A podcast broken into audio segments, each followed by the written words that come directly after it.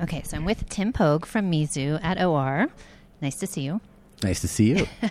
um, I was saying earlier that like I've seen you around a lot, but I haven't gotten. I feel like I haven't, um, you know, gotten the good Mizu business update. So tell me about two thousand eighteen. How did the business turn out? What were some of the new strategies? How they how did they work? So twenty eighteen was a fun, pretty crazy year for us. Um, the big one of the biggest things is we uh, got a new office warehouse location from Del Mar to Carlsbad, and so um, and in this move we we um, got our own warehouse and our own printing um, capabilities with laser machines and printers, and so that's that's the most exciting um, part of uh, uh, you know, the year for us, really. But also um, some new employees. Um, Scott Keating um, is our new vice president of marketing, um, uh, thirteen years at Nike, Nike S B, um, and Chris Manzadella's new uh, vice president of sales. So just lots of lots of changes, lots of growth, you know, and uh, fun and exciting. Yeah. So tell me about. It sounds like that was a big investment to to get your own machines and warehouse. Like, what? How does that help you guys? Uh, well, the warehouse side of it helps us um, just to ship faster. Um, you know, working with the three P L can be challenging, um, and, you know, shipping same day and just providing the level of service we want to provide, which is really personalized in some occasions, slipping something in with the packaging and so and just moving faster. So that was that side of it. Um, but the, the printing capabilities was the most exciting, you know, and um, biggest part of it. Um, instant, you know, more more profit for us because we're we're we're um, doing the work ourselves, but we can work faster. We can do more. You know, a lot of times we had to say no, we can now say yes. So it's uh, it's really been a game changer. And is the printing mostly on the collaborations you do with brands? Yes. Yeah, yeah. Our custom business is still in the United States the biggest part of our business, working with, you know, all the brands we work with from, you know, Prana and Burton, all of our top customers that we have. Okay. And so twenty eighteen sales were good. Growth, yeah. Like, I mean, what what are you seeing out there? Because it's competitive in the bottle. It's, I mean, yeah, whoa, yeah, it's it's incredibly competitive. I mean, this this show every every time we come to the outdoor show, there's you know four, five, six, ten, maybe new companies that are um, making water bottles and cups and competitive products uh, with our you know with our industry. So it is it is challenging, um, but uh, not afraid of a challenge. Ever never have been, and uh, we we love our position where we are right now as a brand. Um, you know, our, our focus on custom and working with our partners is really our, that's our bread and butter. That's what we love to do. We want to do more of, and, and we, you know, that's where we positioned ourselves, and that's where our growth has come from, um, is the, is the custom side. We still have retail partners that we're really psyched on, R E I and Backcountry, some of the premier, you know, retailers in the, in the industry. So we're excited about that too, but um, working with brands and doing really cool graphics and logos and projects for, you know, fun events and the environmental, you know, cause. Is that's that's where our hearts are. And is the custom business mainly dealing with brands and sort of the active a- action sports space, or have you branched out to other sectors? Um, you know, we've branched out kind of maybe by accident. The companies have found us. Um, you know, one of the maybe maybe it's not so weird, but um, car companies, um, Audi and Tesla are t- two of our bigger customers. That's not um, bad. Yeah, started with the Quattro, Audi Quattro, you know, saw us at a trade show and was like, oh, these guys are, these guys look cool, and um, spoke to us at the I S P O trade show. And uh, and we've been working with them for, I think this is our third year, and growing steadily um, with them globally.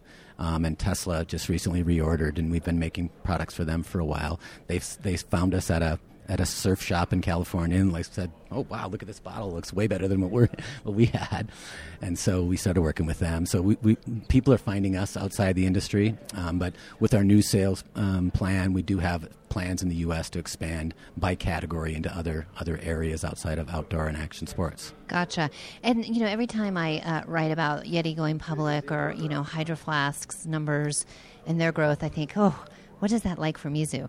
Um, so what has that been like? Because, you know, they're just pouring some serious money into the space. Yeah, and, and you know, I'm I'm used to it, I guess, is the best way to answer that. When I was, you know, first starting companies back in the nineties in the snowboard side, you know, Burton was a monster, and we, I, you know, we started with nothing. And and so uh, so I'm used to big competition, but this is quite different. Um, you know, with, uh, you mentioned two of them, but there's probably six or seven companies at the top um, that are all three to four hundred million or bigger.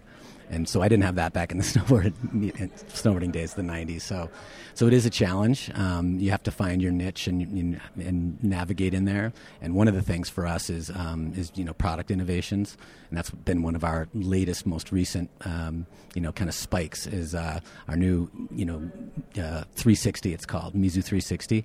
And it's a filtration purification system that works with our regular water bottles. So you can turn a regu- your Mizu into a fil- water filter, you know, anywhere in the world. Go to, you know, thir- third world country or, you know, Canada, it doesn't matter where.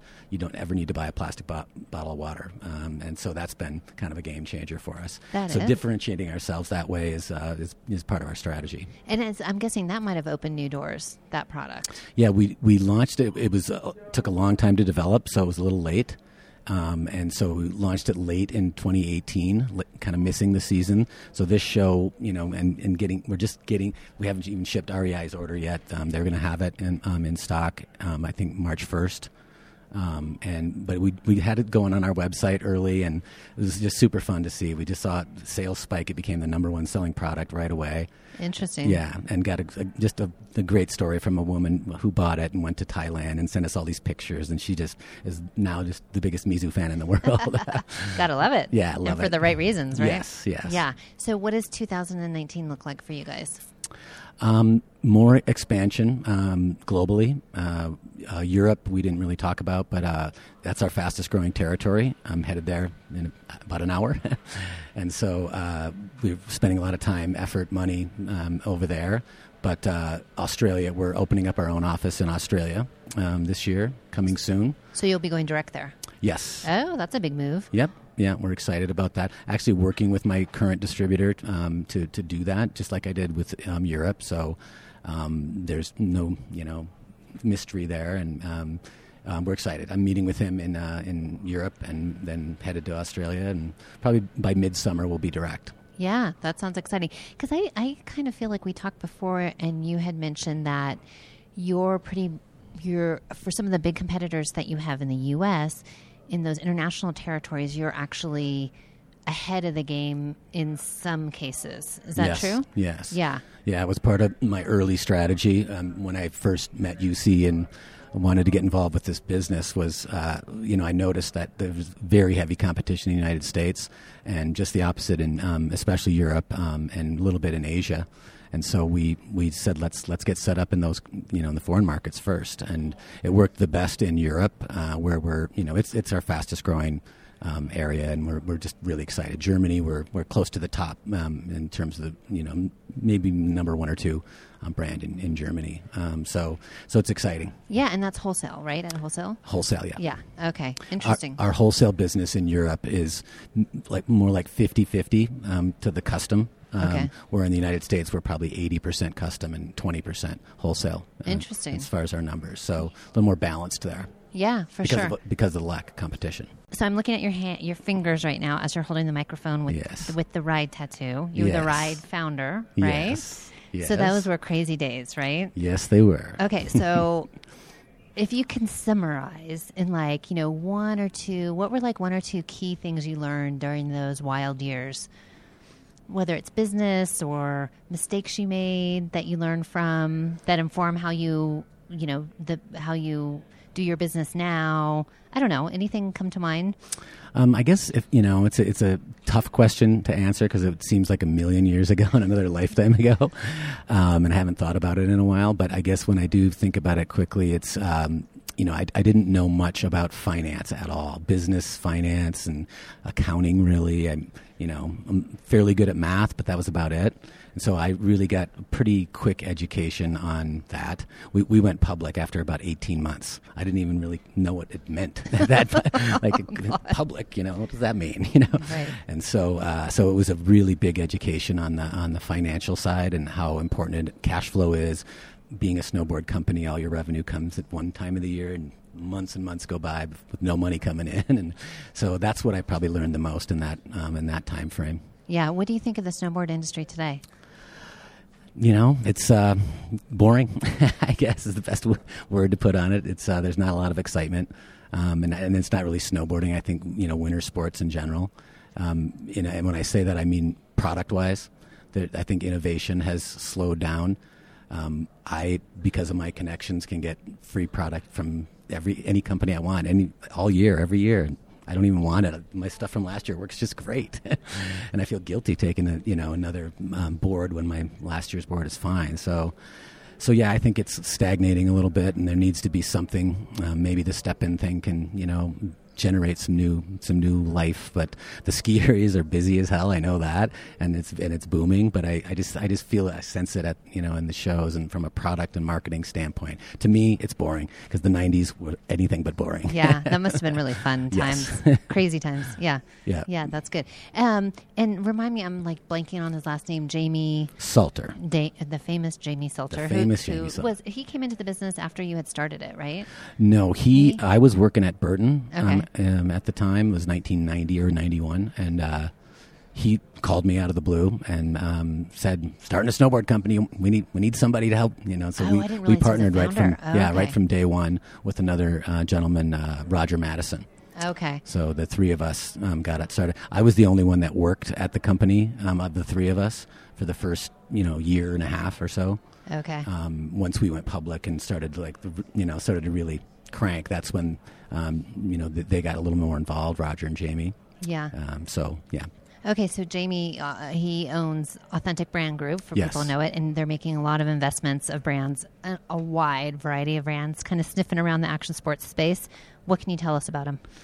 I don't know anything about what he's what he's doing. I, I did help him actually in the beginning of um, Authentic Brands Group. Um, he, when I was living in Jackson, I got a phone call again, similar phone call, starting a company, need some help, and so uh, so I helped him out. Um, the Bob Marley brand, um, Tap Out, where the, and I think he had a couple Marilyn Monroe, a couple other licenses, um, but he's grown to an incredible size already, and um, no surprise to me. Um, if anyone is surprised, they just don't know Jamie. Yeah, well, I guess that's what I mean. Like, not so much what is he up to now, but like what what can you tell us about him as a businessman? Um he's very very smart, um ruthless, you know he'll he'll, he'll do what it takes, um but uh incredibly smart and you know successful. You yeah. know? So anyone that knows him, you know, you just you know what you get. He's he's that's one of the things I really like about him, and um, maybe some other people don't like about him. Um, is uh, you just it's on the surface. You know exactly what you're going to get. He's going to tell you how he feels about you, your plan, whatever it might be, and that can be rough for some people. But um, I'm the type of person who who actually likes that.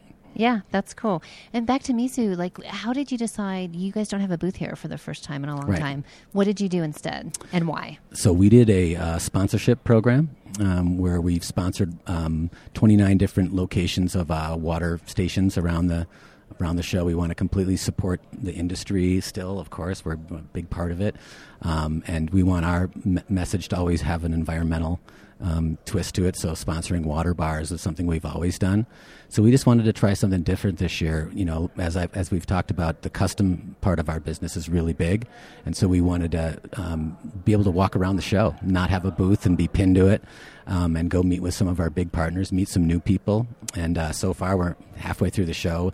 It's it's it's been you know great. We, we've been able to do that, um, but you know we miss not having a place to put our bags oh, right, at meetings right. and show our lines. So So, you know, we're not sure if we'll do it again, but yeah. it was a test, basically, and, and so far, so good. Yeah, and how many people work at Mizu now?